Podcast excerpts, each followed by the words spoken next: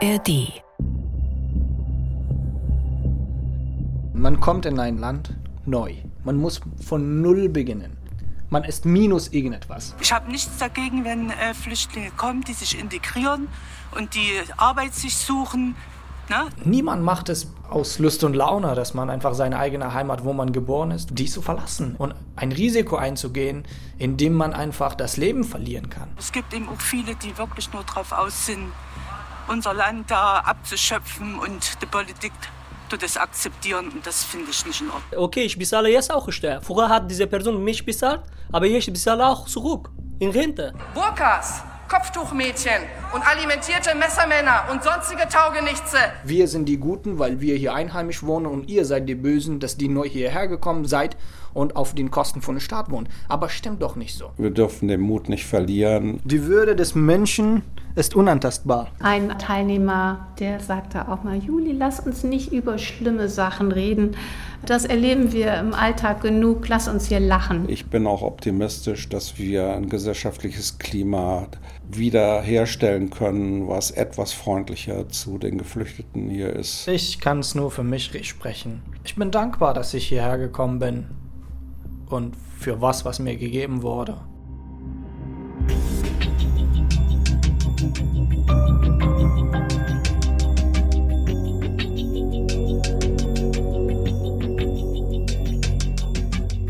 Junge Geflüchtete. Integriert und ausgegrenzt. Ein Recherche-Podcast von Bremen 2.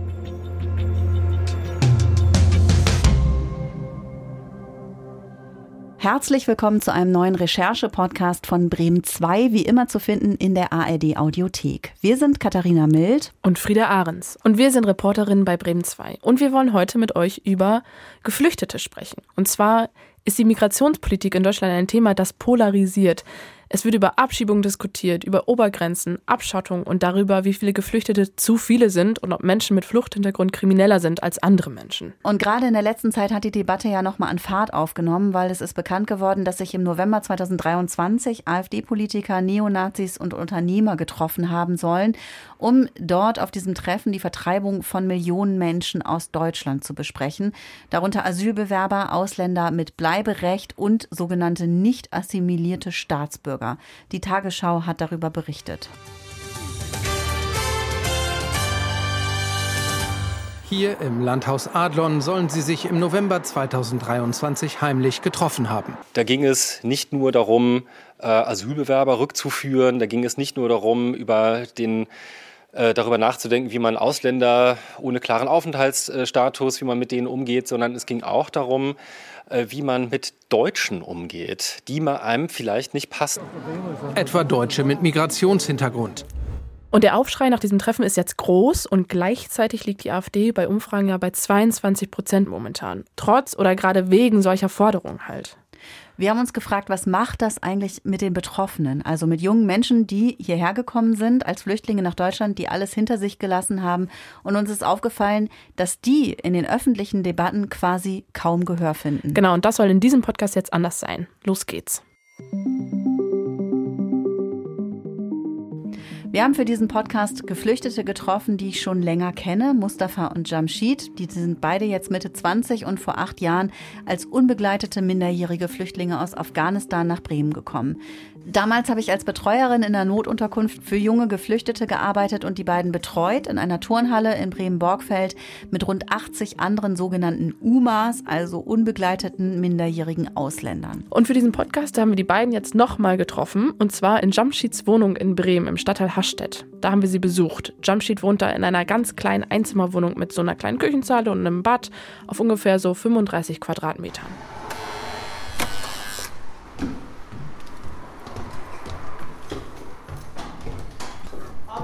Jamshids Wohnung war noch nicht richtig eingerichtet, als wir da waren. Er hat sich direkt tausendmal entschuldigt, dass die Möbeln zwar schon bestellt, aber noch nicht da sind. Entschuldigung, ich habe die Sachen bestellt, aber leider noch nicht gekommen. Oh. Deswegen, die Wohnung ist leer. Kein Problem. Und dafür waren aber auf dem Boden so Sitzkissen verteilt und so kleine Süßigkeiten hatte er hingestellt. Und es wurde auch direkt mal Tee eingegossen. Oh ja, die beiden waren sehr, sehr höflich und bemüht. Genau. Beide haben dunkle, kurze Haare und waren ganz schlicht angezogen. Jeans, Shirt, Pulli, keine auffälligen Farben. Also ich hatte das Gefühl, sie haben sich ganz bedeckt halten wollen so, als wenn sie nicht richtig auffallen wollen und es so gut es geht uns recht machen wollen, sowohl mit dem Tee als auch irgendwie mit ihrem Auftreten. Mustafa studiert inzwischen, der hat in Bremen Abitur gemacht und Jamshid arbeitet. Der hat gleich zwei Jobs, ne? Ja, er arbeitet einmal Vollzeit als Konstruktionsmechaniker bei einem Bremer Automobilhersteller und er hat noch einen Nebenjob, da liefert er Essen aus. Und er hat gerade die deutsche Staatsbürgerschaft bekommen, als erster von all seinen Freunden, die mit ihm 2015 nach Bremen gekommen sind. Ich habe alle Sachen bei Erste. Ja. Und ich habe heute geguckt, Gott sei Dank, meine Reisenpass und Aufenthalt ist gekommen. Am Montagmorgen, ich rufe an und ich hole ab. Ist offiziell Deutscher geworden. Ja. Wie fühlt es sich an? Fühle mich Weißt du, acht Jahre, ich habe Gas gegeben und Ausbildung gemacht und viele Sachen, viele Stress, aber jetzt ist alles in Ordnung also was mich interessieren würde, ist diese ganze Frage mit, es ist ja gerade wieder die aktuelle Debatte über eine Obergrenze und wie Deutschland mit Geflüchteten umgehen soll und so weiter und so fort. Und die ist ja irgendwie sehr aufgeladen und wie das für euch ist. Also wie ihr das wahrnehmt. Es ist ein bisschen schwierig, mhm. weil als eine Person, der ziemlich gut Deutsch gelernt hat, hier sich eingelebt hat, integriert hat, und studiert habe, bekomme ich selbst Angst davor, weil ich noch keinen deutschen Pass bekommen habe und ja nur unbefristeten Aufenthaltstitel hier habe. Ich habe immer Angst, wenn die Politik sich so ein bisschen gegen Flüchtlinge radikalisiert, in dem Sinne also strenger wird, dass mir auch den Aufenthaltstitel hier nicht entzogen wird. Und das macht mir riesig Angst. Es ist auch komplett ein unfairer Vorwurf allen gegenüber, allen, absolut allen, dass man alle in eine Schublade packt und sagt, okay, es ist eine Grenze zwischen wir und ihr. Hey, wir sind die Guten, weil wir hier einheimisch wohnen und ihr seid die Bösen, dass die neu hierher gekommen sind, seid und auf den Kosten von der Stadt wohnt. Aber stimmt doch nicht so. Wir sehen lebende, lebendige Beispiele hier, die einfach genauso morgens um 4 oder 5 Uhr morgens aufstehen, zur Arbeit fahren, 8 Stunden, 10 Stunden arbeiten, Steuer zahlen, ganz normal hier wohnen. Es klingt ja so, dass Mustafa durch die Debatte gerade eine starke Spaltung in der Gesellschaft erlebt. In wir, die Deutschen, und ihr, die Flüchtlinge. Und die Vorwürfe, die eben oft pauschal an alle Geflüchteten herangetragen wird, die verletzen auch. Wie zum Beispiel, Geflüchtete liegen dem Steuerzahler auf der Tasche. In einer Umfrage vom ZDF äußerte sich eine Frau so. Ich habe nichts dagegen, wenn äh, Flüchtlinge kommen, die sich integrieren und die Arbeit sich suchen. Ne? Da habe ich nichts dagegen. Aber es gibt eben auch viele, die wirklich nur darauf aus sind, unser Land da abzuschöpfen und die Politik tut das akzeptieren und das finde ich nicht in Ordnung. Und das ist auch die Meinung von der AfD. Alice Weidel sagt, ich kann Ihnen sagen, Burkas, Kopftuchmädchen und alimentierte Messermänner und sonstige Taugenichtse werden unseren Wohlstand, das Wirtschaftswachstum und vor allem den Sozialstaat nicht sichern. Geflüchtete sind also faul und kriminell. Das ist die Erzählung. Also ich würde es niemals behaupten, dass hier zum Beispiel alle Afghaner hier sauber sind. Unter denen gibt es ja auch Kriminelle. Sauber. Ja. ja. Und das ist diese Pauschalisierung. Wir haben einen Spruch in Persisch. Wir sagen, egal welchen schönen Garten du rumschaufeln würdest, findest du immer Würmer drin. Man findet Würmer überall in allen Nationen drin. Und das ist ja, das sind diese Kriminelle und die sollten genau gesetzt in, gemäß den Gesetzen einfach genauso behandelt werden. Gesetze sollten über sie entscheiden, was mit denen am Ende ist, genauso wie sie über Deutsche entscheiden müssen. Also keiner ist schuldfrei, wenn man Kriminalität begeht, sollte genau gemäß den Gesetzen behandelt werden. Easy. Und es ist doch nicht von der Nationalität abhängig, ob der Deutsche ist oder Ausländer. Also alle sind vor dem Gesetz gleichgestellt. Ich will nicht, wenn jemand sagen, okay, diese Flüchtlinge, wir brauchen nicht, kriegt Hartz IV und kriegt von unserer Steuer, ne? Unsere Steuer. Okay, ich bezahle jetzt auch Steuer. Vorher hat diese Person mich bezahlt, aber ich bezahle auch zurück. In Rente. Man kommt in ein, in ein Land neu. Null. Man muss von Null beginnen. Du hast nichts. Du, man beginnt nicht mal mit von Null. Man ist minus irgendetwas. Manche sind minus 10, manche sind minus 20. Wenn man mindestens dieselben Buchstaben bzw. Alphabeten hat, wie, wie man in Deutschland hat, also diesen lateinischen Buchstaben, ähm, dann ist man minus 10, aber wenn man aus dem arabischen Raum hierher kommt oder aus dem persischen Raum hierher, ist man minus 20. Erstmal muss man sich doch die Buchstaben beibringen. Und dann gründet man hier ein Leben. Und mit 100 Euro oder 200 Euro im Monat, wo kommt man das an, damit an? Nirgendwo. Äh, ich habe Aus, Aussagen gehört, dass man sich Zähne machen lässt und alles andere. Das ist ein bisschen, ich finde, das ist ein bisschen unfair. Den Leuten gegenüber, die Krieg erlebt haben und aus dem Krieg hierher flüchten. Das ist ein bisschen unfair. Und das ist ja auch, auch so eine Diskussion im Moment in Bremen, aber auch in ganz Deutschland, dass Geflüchtete nicht mehr Geld bekommen sollen am Anfang, sondern nur noch Sachleistung, also nur noch Weißt du, Shampoo. Guck mal, diese Sache. Keine Ahnung, wenn sie Shampoo brauchen, Shampoo. Und wenn sie Nudeln brauchen, Nudeln oder was weiß ich. Guck mal, diese Geld, was Amt gibt, das ist nicht viel Geld. So 400 Euro in, dieses, in dieser Zeit. 400 Euro nichts. Wenn du ein paar Kleidung kaufst, deine äh, 400 Euro ist weg. Allein ein T-Shirt kostet 20 Euro. Wie soll man das, oder 10 Euro. Und wie soll man einfach diese 400 Euro auf den ganzen Monat äh, aufteilen und damit sich man satt machen? Das ist ein bisschen schwierig, dass der Bund bzw. die Regierung versucht, Geld mit Scheine zu tauschen, also, beziehungsweise das damit zu ersetzen. Bessere Lösung wäre halt, wenn man die Leute, die hierher kommen, als Arbeiter haben will, dass man, genauso wie es bei Ukrainen geklappt hat und es vorhin gesagt habe, dass diese Leute auch genau ein äh, Arbeitserlaubnis bekommen, trotz der Ablehnung oder Asylablehnung und alles andere. Vielleicht wollen diese Leute einfach hier arbeiten. Und wir brauchen Arbeiter hier. Wenn die Leute hier, hierher kommen und arbeiten wollen, es ist viel besser, dass die hierher kommen und arbeiten. Dann werden die auch Gesetze, Integration und alles andere auf der Arbeit lernen. Und äh, die werden nicht rumhocken einfach in den Unterkünften, in Flüchtlingsheimen und Kriminalitätsrate wird richtig stark abnehmen und sinken, wenn diese Leute schnell äh, Arbeitserlaubnis bekommen, weil die einfach mit dem Job beschäftigt werden, genauso wie vorhin er gesagt hat. Er ist, er ist die ganze Zeit beschäftigt. Und wenn man beschäftigt ist, geht man auf keine dumme Idee. Wenn du eine, eine, eine Person ohne Familie hier kommt und wie Mustafa gesagt hat, von null anfängt, ne? Du willst ihm Schein geben und er geht, ja, Bruder, ich will eine Donner haben. Hey, ich habe hier eine Karte und sage, ja, du kannst nicht hier kaufen, keine Geld. Der kriegt Depression. Wenn du kein Geld hast, du, du kriegst Depression. Wenn Jamshid hier von einer Karte spricht, spricht er nicht von einer Kreditkarte, sondern von einer Bezahlkarte. Ich hatte vorher noch nie von so einer Karte gehört. Was bedeutet das eigentlich? Ja, bei der Bezahlkarte geht es darum, dass Flüchtlingen kein Bargeld mehr ausgezahlt werden soll, sondern dass sie stattdessen Geld auf eine Karte draufgeladen bekommen, mit der sie dann bezahlen können. So wie man auch mit einer EC- oder Kreditkarte bezahlt. Aber anders ist, dass man mit dieser Bezahlkarte eben nicht überall bezahlen kann, sondern nur an bestimmten Orten oder in bestimmten Geschäften. So kann man eben besser kontrollieren, wofür das Geld ausgegeben wird und wofür eben nicht. Aber kommt die denn sicher? Ja, also dass die Bezahlkarte eingeführt wird, ist tatsächlich schon sicher. Das hat der Bundesrat im Dezember beschlossen beschlossen. Aber wie genau das aussehen soll, das ist noch nicht so ganz klar. Das wird wahrscheinlich jedes Bundesland auch ein bisschen anders handhaben. Und in Bremen, wie sieht es da aus? Ja, in Bremen sagt man, man will die Karte diskriminierungsfrei machen, also eben so, dass man sie überall einsetzen kann. Aber es gibt eben viele andere Bundesländer, die wollen die Karte nutzen auch, um die Rechte von Geflüchteten einzuschränken. Also sie wollen zum Beispiel verhindern, dass Geflüchtete Geld ins Ausland überweisen, zum Beispiel an ihre Familien. Aber genau das ist ja für die Menschen, die hierher kommen, oft richtig wichtig.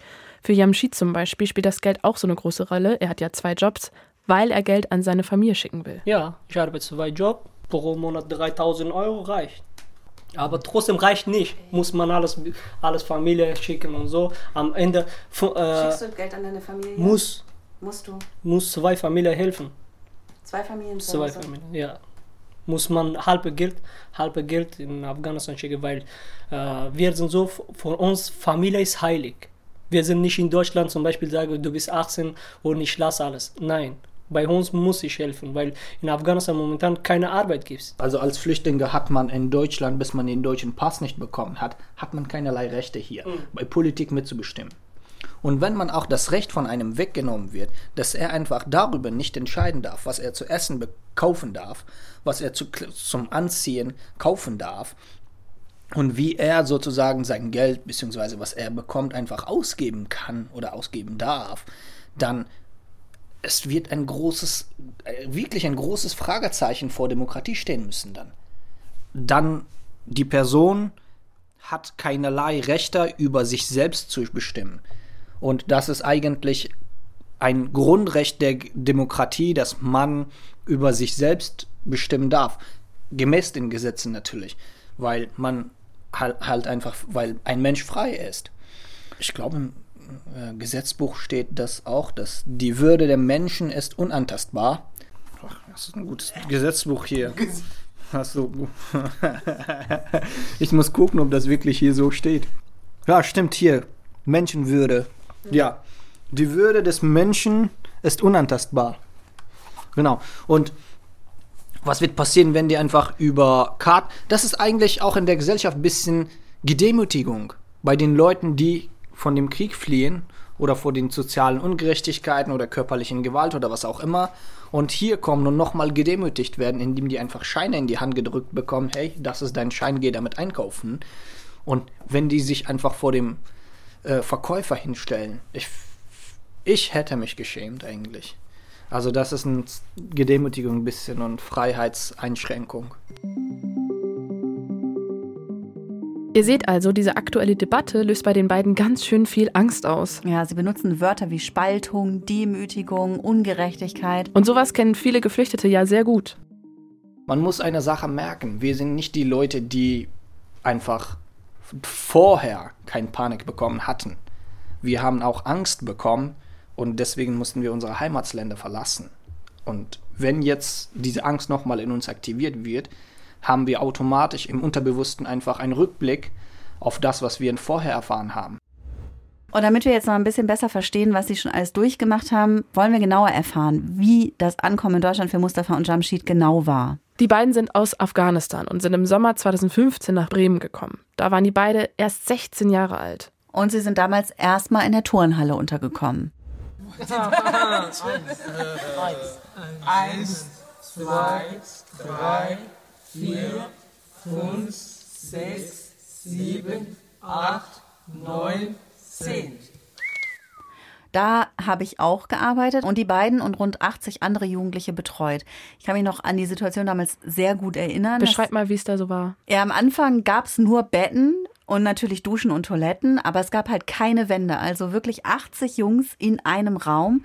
Mein Chef damals, also der pädagogische Leiter der Turnhalle, das war Detlef Busche, der hatte sein ganzes Leben, sein ganzes Berufsleben lang in der Jugendhilfe gearbeitet und war eigentlich schon in Rente, als man ihn dann 2015 aus dem Ruhestand zurückgeholt hat, um diese Turnhalle, in der Mustafa und Jamshid gelebt haben, zu leiten. Die Turnhalle war in Borgfeld. Das ist ein ziemlich wohlhabender Stadtteil im Osten von Bremen. In dem stehen sonst so vor allem Einfamilienhäuser und für die Betreuung der Jugendlichen haben sich damals vier kleinere Jugendhilfeträger in Bremen zusammengetan.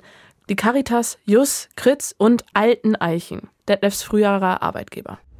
Ich war in Rente. Ich bin von meinem Arbeitgeber Alten Eichen Ende September gefragt worden, äh, kannst du das übernehmen, hier dieses Projekt dieser Inobhutnahme in der Turnhalle zu machen? Ich gebe dir zwei Stunden Zeit, wir brauchen jetzt jemand. Äh, dann habe ich äh, kurz mit meiner Frau zwei Minuten, wir haben uns eigentlich nur angeguckt, sie hat gesagt, ist doch klar, du musst das machen. Dann habe ich es gemacht und äh, dann bin ich dort eingestiegen. Auch Detlef erinnert sich noch gut an die Situation damals. Ich habe euch ja schon erzählt, wie chaotisch das damals in dieser Turnhalle war. Sein Büro war damals in der Gerätegarage dieser Turnhalle. Ja, es ist eine surreale Situation gewesen. Das habe ich äh, in meinem ganzen Berufsleben und auch sonst in meinem Leben nicht erlebt. Äh, wenn ich morgens in Dienst kam, haben die Jungs ja eigentlich alle noch geschlafen und ich habe den Blick abgewendet, bin also ganz gerade durchgegangen, weil ich dachte, jeder Blick, der jetzt auf sie trifft, der zerstört diese nicht vorhandene Intimsphäre, aber es war einfach eine unmögliche Situation mit der Art, wie sie dort untergebracht waren und aber auch mit der Situation für uns im Team. Wir haben in einem, in einem Verschlag gesessen, ohne Anschluss ans Internet, zunächst mal ohne eigentlich eine Telefonleitung. Außer meinem Smartphone gab es nichts nach außen. Also wir waren in so, wir waren in einem Tunnel, wir waren in einer Blase, wir waren in einer anderen Welt als alles, was sonst herum passierte. Du hast ja gerade schon erzählt, dass in der Turnhalle 80 Leute, ein Raum, keine Wände. War das denn die ganze Zeit so? Das ist ja Hölle. Hölle. Ja, es war tatsächlich ein paar Wochen lang so. Also später wurden dann Wände geliefert, war auch ein Highlight auf jeden Fall. Äh, und dann gab es so Trennwände, die waren so aufgebaut, dass die Jungs dann immer so ungefähr zu sechs so eine Art Zimmer hatten. Das hat aber auch nur bedingt für Privatsphäre gesorgt, weil nach oben hin war es halt weiter offen. Also es gab halt keine Decke. Und deshalb war es halt einfach ziemlich laut. Man hat alles gehört, auch nachts. Auch Mustafa kann sich an das Gefühl damals noch gut erinnern. Hoffnungslosigkeit ein bisschen am Anfang, am Beginn. So. Im Beginn ist es so, dass man hoffnungslos ist, dass man sich lost fühlt, dass man nicht so richtig Zukunftsperspektive hat, weil man nicht weiß, was man haben will. Und weil man auch nicht weiß, was auf einen erwartet als Person hat man die Zukunft nicht in der Hand mehr. Und, und dann ist man, ist man auch sehr ängstlich. Man, man hat sehr viel auch Angst, dass man abgeschoben wird. Vor der Abschiebung hat man Angst. Vor vielen Problemen hat man ja Angst hier, die einem begegnen, begegnen könnten. Ja, und auch Jamshid erzählt halt, wie krass das Ankommen für ihn damals war. Also einfach, all, wenn alles fremd und neu ist. Guck mal, wenn du erst einmal in ein Land reinkommst, dass du nicht Sprache kennst. Fremde Land, fremder Mensch. Und dass du nicht wohlfühlst, ne? Und es ist schwierig. Und langsam, langsam kommt man und wenn man zur Schule geht, in die Schule lernt man viele Sachen. Zum Beispiel, ich habe viele Sachen in die Schule gelernt, beim Ausbildung. In Deutschkurs, okay, ich habe nur die Sprache gelernt, aber in der Ausbildung, wenn man mit den Leuten Kontakt macht und ich habe eine Schwierigkeit gehabt, weil ich war noch nie in die Schule in meiner Heimat. Ich habe Deutschkurs einfach so, äh, deutsche Sprache so gelernt.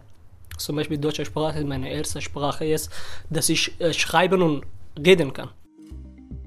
Diese Gefühle, die die beiden beschreiben, das hat man denen aber im Alltag in der Turnhalle kaum angemerkt, finde ich. Also Detlef Busche beschreibt die beiden auch als sehr präsent und als zwei, die wichtig für die ganze Gruppe waren. Und so erinnert er sich auch noch ziemlich gut an die erste Begegnung mit Mustafa. Ja, erinnere ich mich auf jeden Fall deshalb, weil er das habe ich gleich am zweiten Tag in der Halle erlebt, weil er einer der wenigen war, der Englisch sprechen konnte und auch eigentlich schon ziemlich perfekt Englisch sprechen konnte, was mich natürlich total erstmal umgehauen hat.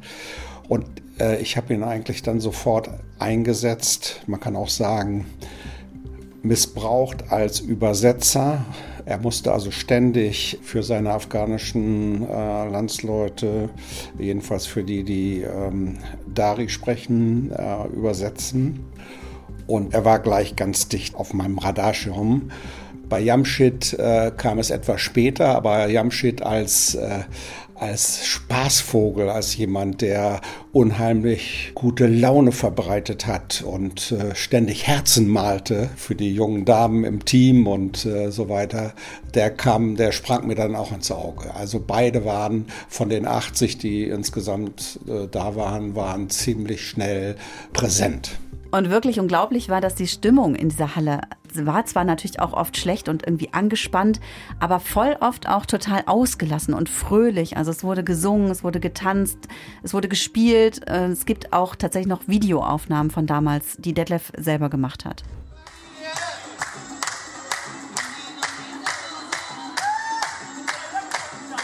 Wie hast du denn Mustafa damals erlebt? Ja, das, was Detlef über Mustafa sagt, stimmt total. Also Mustafa war wirklich sehr, sehr präsent, einfach dadurch, dass er so Sprachvermittler war, dadurch, dass er Englisch gesprochen hat. Er war, wie er heute auch noch ist, so ein sehr präsenter Typ, sehr laut, hat sich aber auch wahnsinnig viele Gedanken gemacht und immer versucht, irgendwie Lösungen zu finden, sich Sachen auszudenken, wie man die Situation der Jungs da verbessern kann.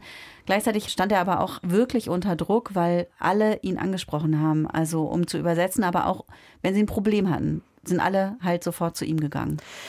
Ich finde, auch jetzt im Gespräch spürt man den Druck bei ihm noch ein bisschen. Also er will helfen, er will Situation verbessern, auch jetzt noch.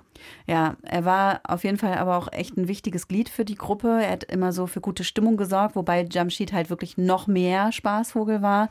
Der war halt auch so frech, er war vorlaut, er wusste, was er will. Ist er heute ja auch noch. Der sagt manchmal Sachen so unüberlegt, will aber auch immer dafür sorgen, dass man sich wohlfühlt. Er bedankt sich schnell, aber beschwert sich auch mal gern. Genau, und dieses Unzufriedene, das gab es damals natürlich auch. Nicht so viel und überwiegend waren die Jungs damals halt wirklich dankbar und respektvoll. Ähm, aber sie hatten halt eben auch einfach viel Tatendrang und waren ungeduldig. Und diese, dieser Tatendrang, der wurde halt vom Jugendhilfe- und Schulsystem immer wieder ausgebremst, weil so viele Geflüchtete damals neu kamen, dass sie einfach sehr lange auf alles warten mussten. Genau, es gab für die jungen Geflüchteten damals keinen Deutschkurs und es gab keine Möglichkeit, einen Asylantrag zu stellen oder sich hier irgendwie zu registrieren. Und auf einen Schulplatz mussten die beide acht Monate lang warten. Mustafa und einem Freund haben damals sogar einen offenen Brief an die Bildungsbehörde geschrieben, dass sie unbedingt einen Schulplatz wollen. Denn das war das, was Mustafa von Anfang an total wichtig war. Wieder zur Schule gehen, einen Abschluss machen. In einem offenen Brief hat er das geschrieben. Wir sind aus einer sehr schlimmen Situation geflohen, vor Krieg und Kriminalität, die wiederum aus Unwissenheit und mangelnder Bildung entstanden sind. Wir waren voller Hoffnung, dass wir hier in eine neue und sehr gebildete Welt kommen und hier einen Platz zum Lernen finden, wie die Schule. Wir sind wie Weizen. Wenn sie uns auf der Erde ausstreuen, werden sie davon etwas ernten können. Jetzt sind wir eingeschlossen und niemand nutzt dieses Gut. Und sogar Buten und Bin, unser Radio Bremen Fernsehmagazin, hat damals, 2016, darüber berichtet. Mustafa ist darin sogar auch zu hören. Es ist sehr schwer. It's too hard to be es ist zu hart, in einem Land zu sein mit einer neuen Kultur allein, mit neuen Menschen, einer fremden Sprache. Du brauchst die Sprache überall, im Bus, im Zug, in Geschäften.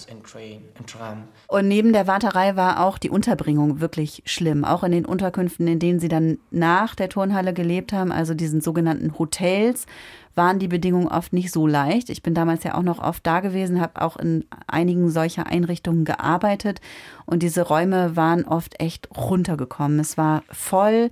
Die Jugendlichen waren auch einfach natürlich unzufrieden mit ihrer Situation und dieser Warterei. Dann war das Leben in, im, in einem Unterkunft sehr schwierig. Erstmal, da die Jungs alle Flucht erlebt hatten, da die Jungs alle ein bisschen so äh, traumatisiert, nenne ich mal, so traumatisiert waren und dann äh, die waren ganz neu auch in Deutschland, die haben die deutsche Kultur kennengelernt, die mussten irgendwie ihre Kultur mit deutscher Kultur irgendwie in Verbindung setzen und daraus irgendwelche Sachen aufnehmen oder vergessen oder auf irgendwelche Sachen verzichten.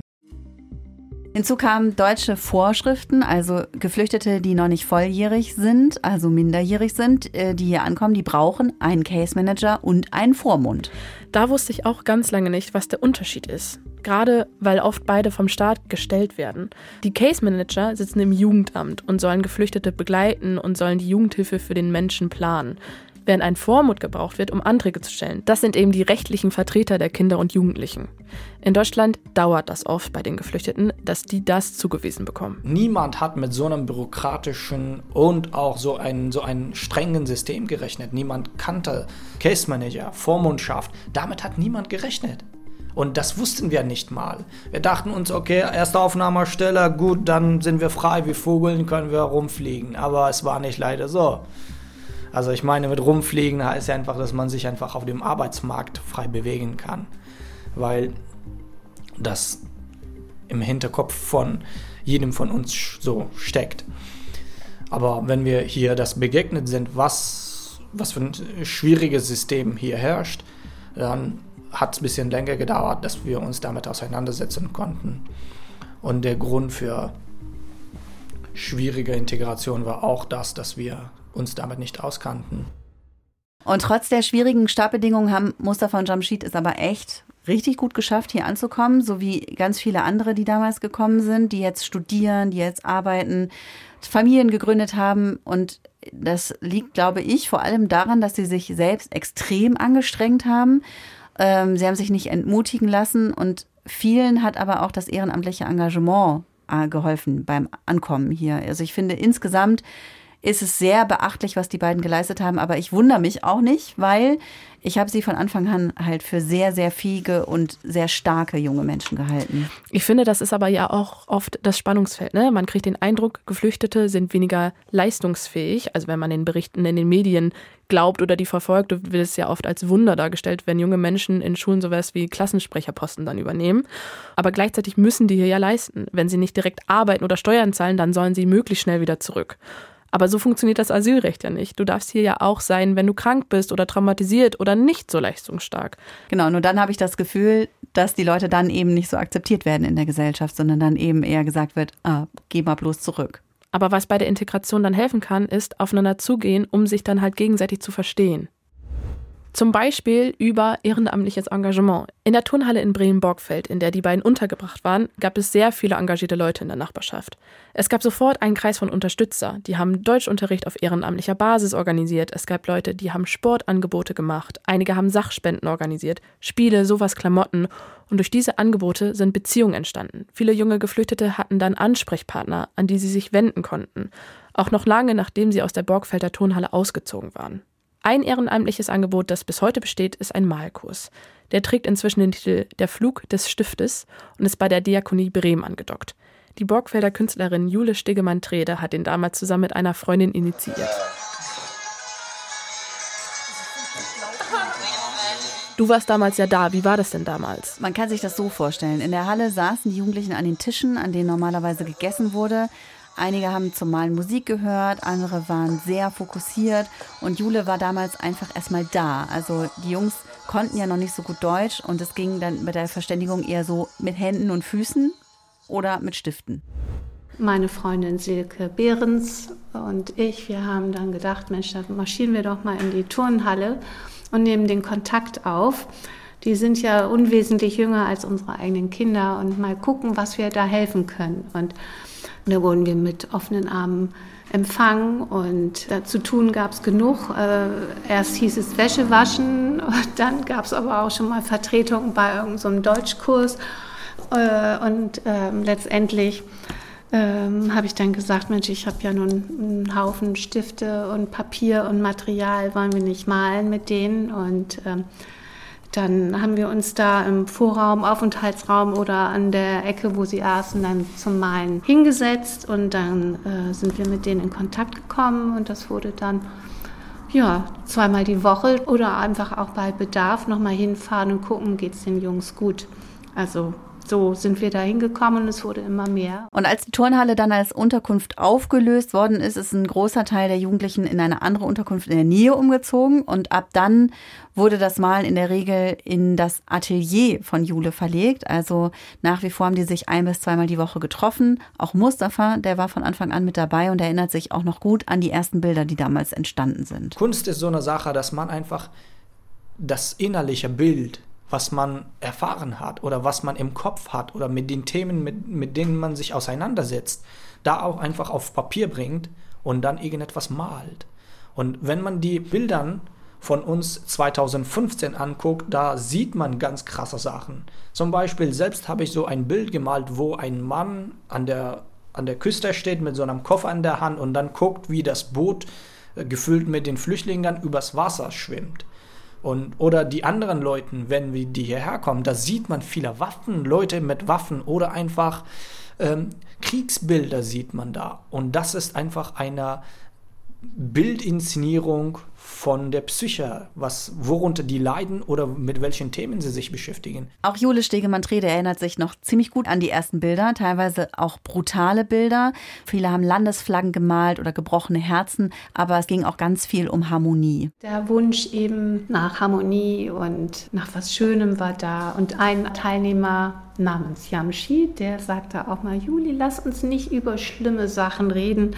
Das erleben wir im Alltag genug, lass uns hier lachen. Und so kann man eigentlich die Stimmung auch bei uns beschreiben. Alle hatten wirklich den Wunsch, sich da mal komplett zu entspannen und mal ein bisschen freier sich bewegen zu können. Und den Raum hatten sie auch komplett. Also die Stimmung war immer gut. Und dieses Projekt gibt es jetzt fast seit acht Jahren. Und es ist so etwas wie eine familiäre Atmosphäre dort entstanden. Viele von damals kommen immer noch ab und zu vorbei, gucken vielleicht auch nur zu und manche sind auch noch regelmäßig da. Man muss sich auch erstmal klar machen, dass für viele der Jugendlichen Jule Stegemann-Trede am Anfang eine der wenigen Konstanten hier in Deutschland war. Es ist ja so, die waren erst in einer Turnhalle, dann in einer in Obhutnahmestelle, dann in einer Wohngruppe, dann noch in einer anderen Wohngruppe und irgendwann dann in einer eigenen Wohnung.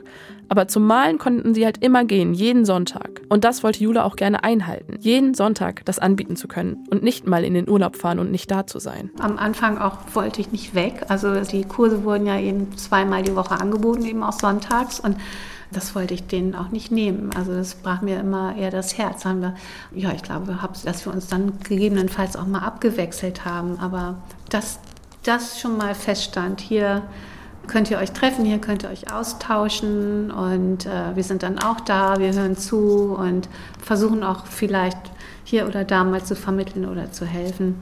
Und dass sie das bis heute so durchhält, finde ich schon eine wirklich krasse Leistung. Wie Detlef Busche sich erinnert, war das damals allerdings auch total illegal, was er da gemacht hat, beziehungsweise zugelassen hat als Leiter der Turnhalle. Das war übrigens alles nicht erlaubt. Das will ich hier nochmal deutlich sagen. Es war uns verboten, überhaupt Leute von außen in die Halle reinzulassen. Ich habe mich überhaupt nicht darum geschert. Ich habe gewusst, wir haben nur eine Chance wenn es hier gelingt, die Freiwilligen, diese Bereitschaft im Borgfeld, die ja groß war, der Widerstand war auch groß, aber die Bereitschaft war riesengroß, wenn wir diese Menschen hier einbinden können. Und das ist, glaube ich, auch das Erfolgsrezept gewesen. Diese Kombination, ein super Programm, Freizeitprogramm, ganz viel Bespaßung, ganz viel Deutschunterricht, ganz viel Beschäftigung für die Jungs in dieser prekären Situation und diese Bereitschaft, der Borgfelderinnen und Borgfelder hier mitzumachen. Und wie erfolgreich das damals war, das erlebt er auch heute noch, wenn er Jugendliche von damals wieder trifft. Ich will mal ein Beispiel bringen. Äh, ein junger Mann, der, der auch seinen Weg jetzt gegangen ist, äh, den habe ich im letzten Sommer wieder getroffen und äh, sagt, ich wohne gleich bei dir um die Ecke. Wie bist du an die Wohnung gekommen? Ja, das war schwer. Ich war auf der Warteliste, aber ich hatte das Gefühl, ich bekomme diese Wohnung nicht. Und dann habe ich Heidi angerufen, das war die äh, Leiterin der Grundschule damals, Frau Bentrup. Und das war seine Bezugsperson. Und wir haben telefoniert, über irgendwas anderes gesprochen. Dann habe ich gesagt, oh Heidi, ich, ich habe keine Chance auf die Wohnung. Ja, was, wo ist denn die Wohnung? Ja, da und da. Wie heißt denn der Vermieter? So und so. Ach, den kenne ich, da rufe ich mal an. Und schon hatte er die Wohnung. Was will ich damit sagen? Diese Kontakte über nach, nach fast neun Jahren oder acht Jahren damals, diese Kontakte, die Einzelne hatten zu Einzelnen im Borgfeld, das sind Türöffner gewesen. Die, die wussten, ich kann mich in irgendeiner Situation wenden an meine Bezugsperson und diese Kontakte sind zum Teil bis heute existent. Leider ist es so, dass heute das ehrenamtliche Engagement nicht mehr so verbreitet ist wie damals 2015, 2016. Also viele von denen, die sich damals engagiert haben, die haben auch immer noch Kontakt zu den jungen Geflüchteten von damals. Aber man kann sich ja vorstellen, es kommen ja auch immer wieder neue Menschen nach Bremen. Und irgendwann ist dann die Kapazität erreicht für die Menschen, die helfen. Also sie können sich ja nicht erst um fünf, dann zehn, dann 20, dann 25. Also irgendwann geht es ja nicht mehr weiter. Deswegen müssen eigentlich auch neue Menschen nachziehen, die sich engagieren, damit das Verhältnis ausgewogener ist. Ja, und das, das ehrenamtliche Engagement zurückgeht, das hat auch Detlef Busche erlebt. Der hat nämlich im letzten Jahr nochmal die Leitung einer Unterkunft übernommen, damals eine Zeltunterkunft für junge Geflüchtete. Die sind dann später in ein Hotel beziehungsweise Hotel in Anführungsstrichen, es handelte sich um eine ehemalige Obdachlosenunterkunft, äh, übergesiedelt. Und da hat er eben andere Erfahrungen gemacht, was das Engagement der Zivilbevölkerung angeht, aber mit den Jugendlichen wiederum ganz ähnliche Erfahrungen. Und habe eigentlich das Gleiche erlebt, was ich 2015 erlebt habe dieses Leuchten in den Augen der Jungs, diese Motivation, die da ist, dieser, dieser Wille, diese Hoffnung, ganz schnell hier anzukommen, Deutsch zu lernen, Geld zu verdienen natürlich. Und der große Unterschied ist, dass uns jetzt die Freiwilligen fehlen, dass wir eigentlich überhaupt nicht in dem Maße, wie wir es 2015 hatten, Einzelkontakte herstellen konnten. Es fehlten einfach die Leute, die sich um einzelne der, der jungen Geflüchteten äh, gekümmert haben. Also das ist der entscheidende Unterschied. Das gesellschaftliche Klima ist eben ein ganz anderes als 2015. Und das ist meine große Befürchtung, dass es vielleicht für diese, in Anführungsstrichen, Generation jetzt nicht so bruchlos oder nicht so erfolgreich enden könnte wie 2015 mit Mustafa, mit Jamshid, mit, mit den ganzen anderen. Aber woran kann das denn liegen, dass sich jetzt weniger Leute engagieren? Ich glaube, es liegt schon auch am gesellschaftlichen Klima, dass sich Das halt, sagt er ja auch. Das sagt er ja auch. Und es liegt aber auch daran, dass die Leute andere Sorgen haben. Und das kann Detlef auch verstehen. Deshalb will er den Menschen auch gar nichts vorwerfen. Aber trotzdem wirbt er dafür, sich zu engagieren, weil es ihm auch so viel gegeben hat, mit den jungen Menschen zu arbeiten. Ich habe noch nie so viel zurückgekriegt wie in dieser Arbeit. So viel Dankbarkeit und so viel äh, Zuwendung und äh, so viel Rücksichtnahme wie von den Jungs im Borgfeld und auch jetzt von den Jungs, die ich in Kattenturm dann kennengelernt habe und die ich jetzt auch noch in der Neustadt, bin ja immer noch äh, beruflich tätig bei der AWO, die ich da auch noch begleiten kann. Das ist etwas, was, da geht einem das Herz auf. Und das erleben alle die, die sich, glaube ich, auch freiwillig um Geflüchtete kümmern.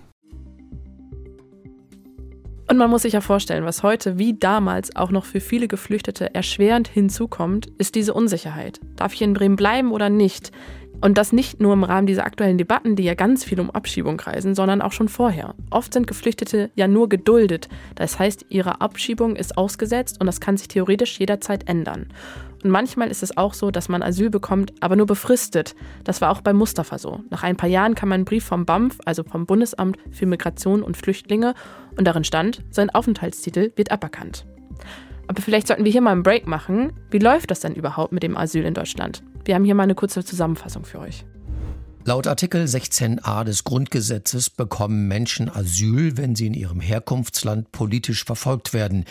Asyl bedeutet, eine Person bekommt in unserem Land Schutz und Hilfe. Um Asyl muss man bitten, also einen Antrag stellen. Das macht man in Deutschland beim Bundesamt für Migration und Flüchtlinge, kurz BAMF. Dort hören Mitarbeiter die Bewerber persönlich an, erfragen die Fluchtgründe und dann entscheidet das Amt, ob es dem Asylantrag zustimmt oder ihn ablehnt. Wenn es dem Antrag zustimmt, gibt es vier verschiedene Schutzformen. Der Flüchtlingsschutz, die Asylberechtigung, der subsidiäre Schutz und das nationale Abschiebungsverbot. Welchen Status man erhält, hängt von den Fluchtgründen ab. Asyl bekommen Bewerber, wenn sie vom Staat politisch verfolgt werden, den Flüchtlingsschutz, wenn sie von nichtstaatlichen Akteuren verfolgt werden. Für einen subsidiären Schutz kann sich das BAMF entscheiden, wenn weder Asyl noch Flüchtlingsschutz gewährt wird, aber im Heimatland Gefahr droht, wie zum Beispiel durch Krieg.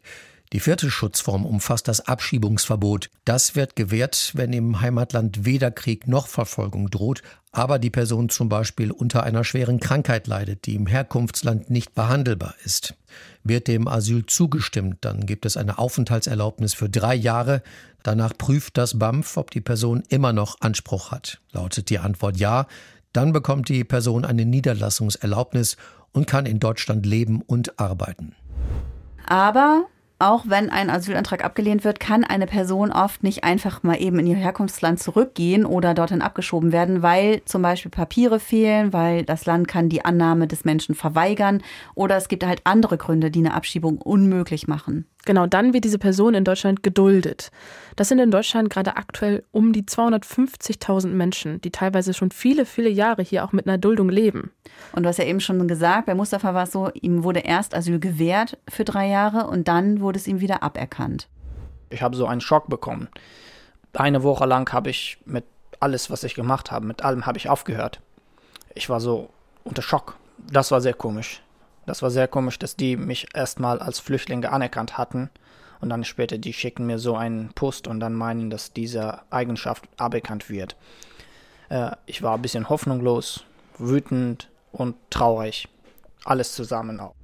Und diese Unsicherheit, diese Angst vor der Abschiebung, das kann ja richtig belastend sein. Das sind ja Existenzängste. Darf ich hier bleiben, darf ich hier nicht bleiben? Ich muss mir darüber keine Gedanken machen. Ich darf hier einfach sein. Das ist ein extra Schmerz, was immer auf dem Herzen ist. Und wenn man unsicher ist, dass, ob, ob man bleiben kann, ob man Mühe geben kann, angenommen, ich gebe so viel Mühe, wie ich kann. Ich gebe mein Bestens, versuche, schaffe alles, ich kriege ein sehr gutes auch Abitur. Dann am Ende was? Ich bin immer noch unsicher, ob ich hier bleiben kann, ob ich hier noch andere Sachen machen kann, ob ich meine Zukunft hier gestalten kann. Diese Fragen sind genauso wie Ameisen im Holz, die, die nerven uns, die, die essen unser Gehirn das ist nervig. Die lassen uns nicht in Ruhe. Manchmal, wenn man daran denkt, kann man nachts nicht so gut schlafen sogar. Äh, aber was kann man dagegen machen? Unsere Hände sind ein bisschen verfesselt. Wir können nichts dagegen sagen und machen. Und stattdessen bräuchten junge Geflüchtete ja Sicherheit. Mhm. Also gerade die, die traumatisierende Erfahrungen gemacht haben. Ja.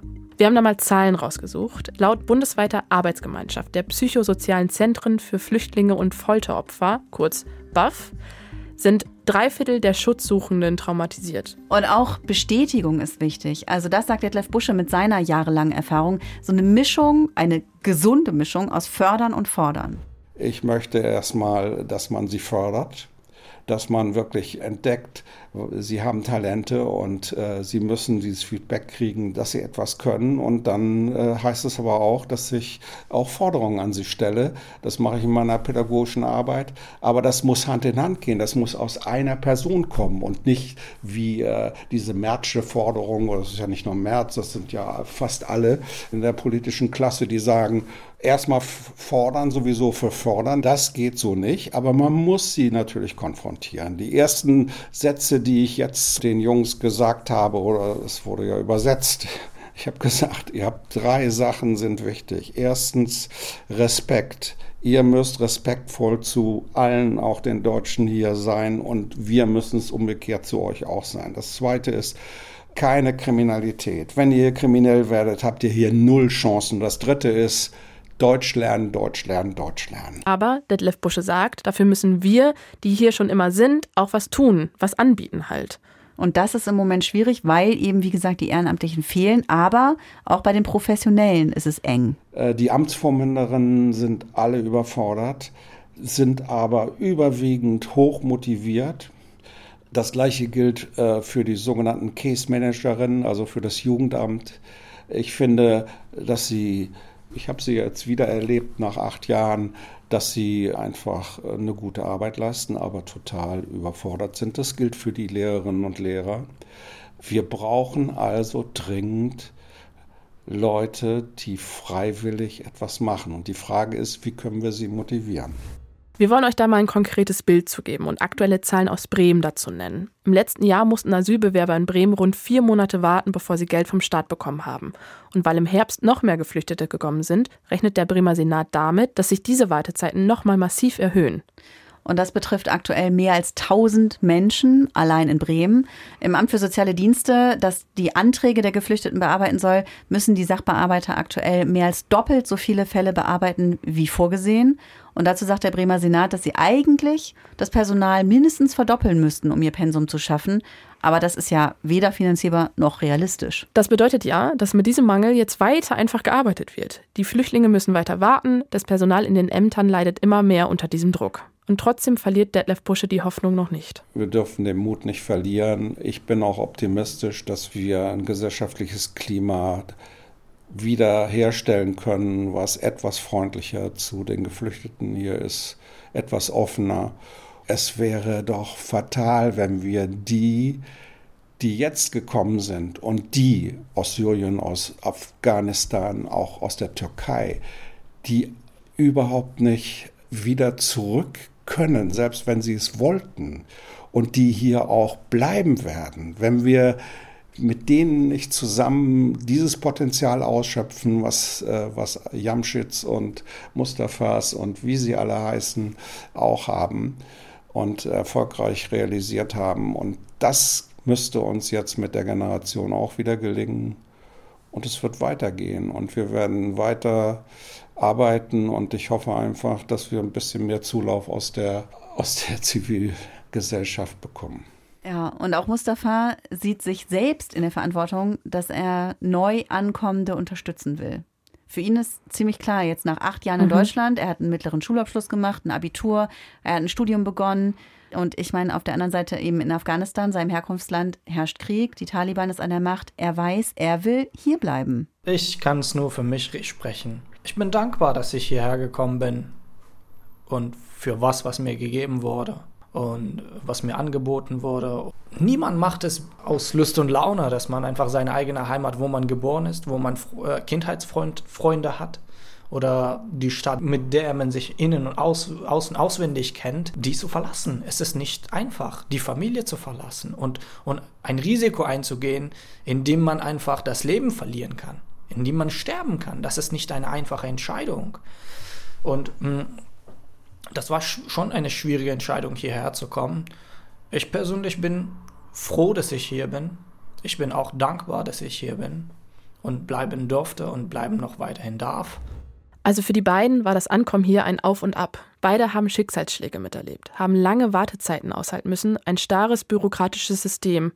Beide haben Rassismus erlebt und äh, teilweise immer noch. Aber sie haben auch viel ehrenamtliches Engagement mitbekommen. Und diese Solidarität, die würde Geflüchteten helfen. Und das haben wir ja bei Mustafa und Jamshid gesehen.